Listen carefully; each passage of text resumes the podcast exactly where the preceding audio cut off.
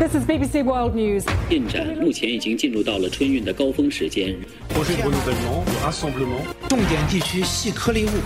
나라방 뉴스 살펴보겠습니다. 전주현 외신캐스터 나와 계세요. 어서 오세요. 네, 안녕하세요. 네, 최근에 우크라이나군이 동북부 하르키우주에서 러시아군을 격퇴하는 일이 있었는데요. 이 일이 전쟁의 새로운 전환점을 맞았다 이런 평가가 나오고 있습니다. 그렇습니다. 11일로 지금 우크라이나 전쟁이 200일을 맞았는데요. 음. 젤렌스키 우크라이나 대통령이 9월 들어서 우크라이나 군이 남부와 동부에서 6천 제곱킬로미터 이상 수 복했다라고 밝혔습니다. 이게 사실이라면 우크라이나군이 탈환한 면적이 지금 서울의 10배에 달하고요. 러시아군이 지난 5개월간 점령했던 지역을 일주일 만에 빼앗긴 셈입니다. 음. 특히 우크라이나가 제2의 도시인 동북부 하르키우를 중심으로 수복 면적을 빠르게 확장하면서 반격을 위한 전환점을 마련했다. 이런 평가가 나오고 있는데요.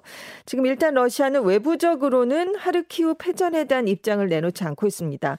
하지만 내부적으로는 불만이 높아 지고 있는데요. 모스크바와 상트페테르부르크 등 18개국 대표들이 푸틴 대통령을 국가 장래에 해를 끼치는 반역죄로 규정하고 사임을 요구한 것으로 알려지고 있습니다.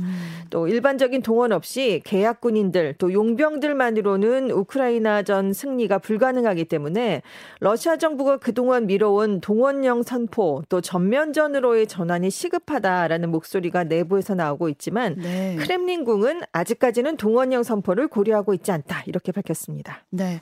반격에 성공하고 있는 우크라이나도 고민이 좀 적지 않다면서요. 그렇습니다. 하르키우에서 승리하면서 동부 돈바스 지역 쪽으로 좀 빠르게 진격할 기회가 마련되긴 했습니다. 하지만 우크라이나 군이 아직은 러시아 군에 비해서 규모가 작아요. 그리고 장비가 부족하기 때문에 곧바로 진군하기는 좀 어렵습니다. 음. 근데 이런 상황에서 또 보급선이 지나치게 길어지면 연료, 탄약, 보충병 공급에도 차질을 빚을 수가 있거든요. 하지만 그렇다고 준비가 다 갖춰질 때까지 충분하게 기다릴 수 있는 여건도 아닌데요. 왜냐하면 가을비가 내리기 시작하면 전장이 진흙탕이 돼버립니다. 그래서 진격에 굉장한 차질이 빚어질 수 있기 때문이에요. 아. 또 진격이 늦어지면 늦어질수록 러시아군이 방어선을 다시 구축하는 게 더 쉬워질 수가 있습니다. 네. 그래서 현재 우크라이나 수뇌부들이 전쟁의 단기적인 전황을 결정할 수 있는 전략을 고심 중인 것으로 알려져 있는데요. 전문가들은 앞으로 동부의 돈바스 또 우크라이나 남부 전선에서 치열한 지상전이 펼쳐질 가능성이 있다 이렇게 보고 있습니다. 네. 시진핑 중국 국가주석이 오늘 카자흐스탄을 방문하는데요. 이게 왜 주목되냐면 시 주석이 코로나19가 발생한 이후에 외국에 가는 건 이번이 처음이라서 그럽니다. 그렇습니다. 시진핑 중국 국가주석이 14일에는 카자흐스탄을, 15일과 16일에는 우즈베키스탄에서 열리는 상하이 협력기구 정상회의에 참석할 예정인데요.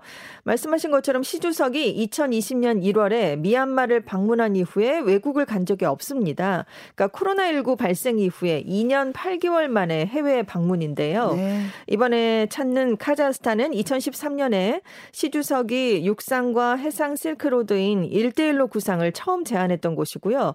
중국과 중국의 광물, 금속, 에너지 등을 공급하는 중앙아시아의 자원 부국입니다.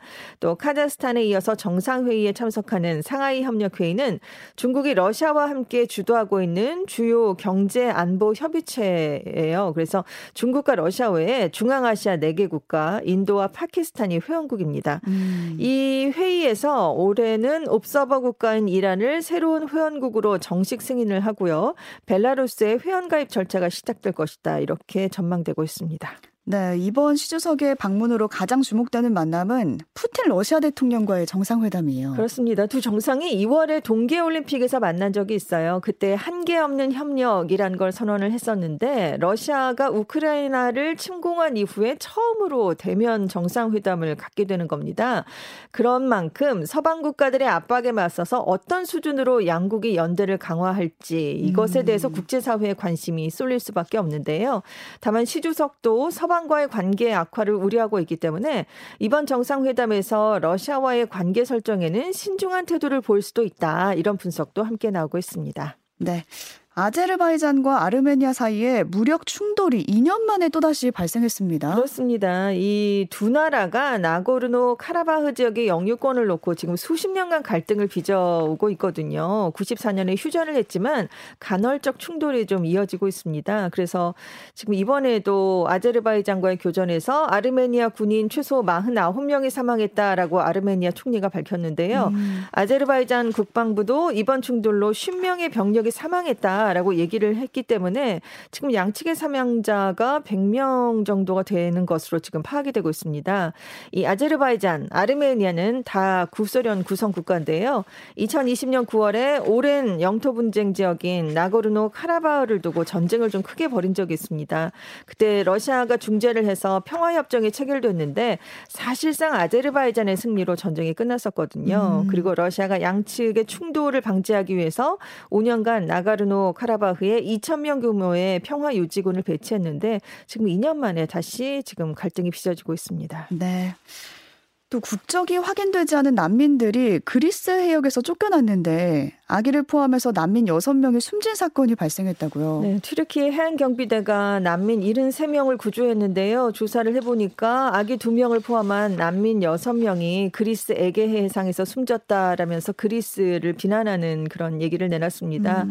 아직은 국적이 파악되지 않았는데요. 이 이주민들이 지금 최종 목적지가 이탈리아였습니다. 그래서 레바논 트리폴리를 출발했고 12일에 그리스 로도스 섬 주변에서 연료가 바닥나서 표류를 하고 있었거든요.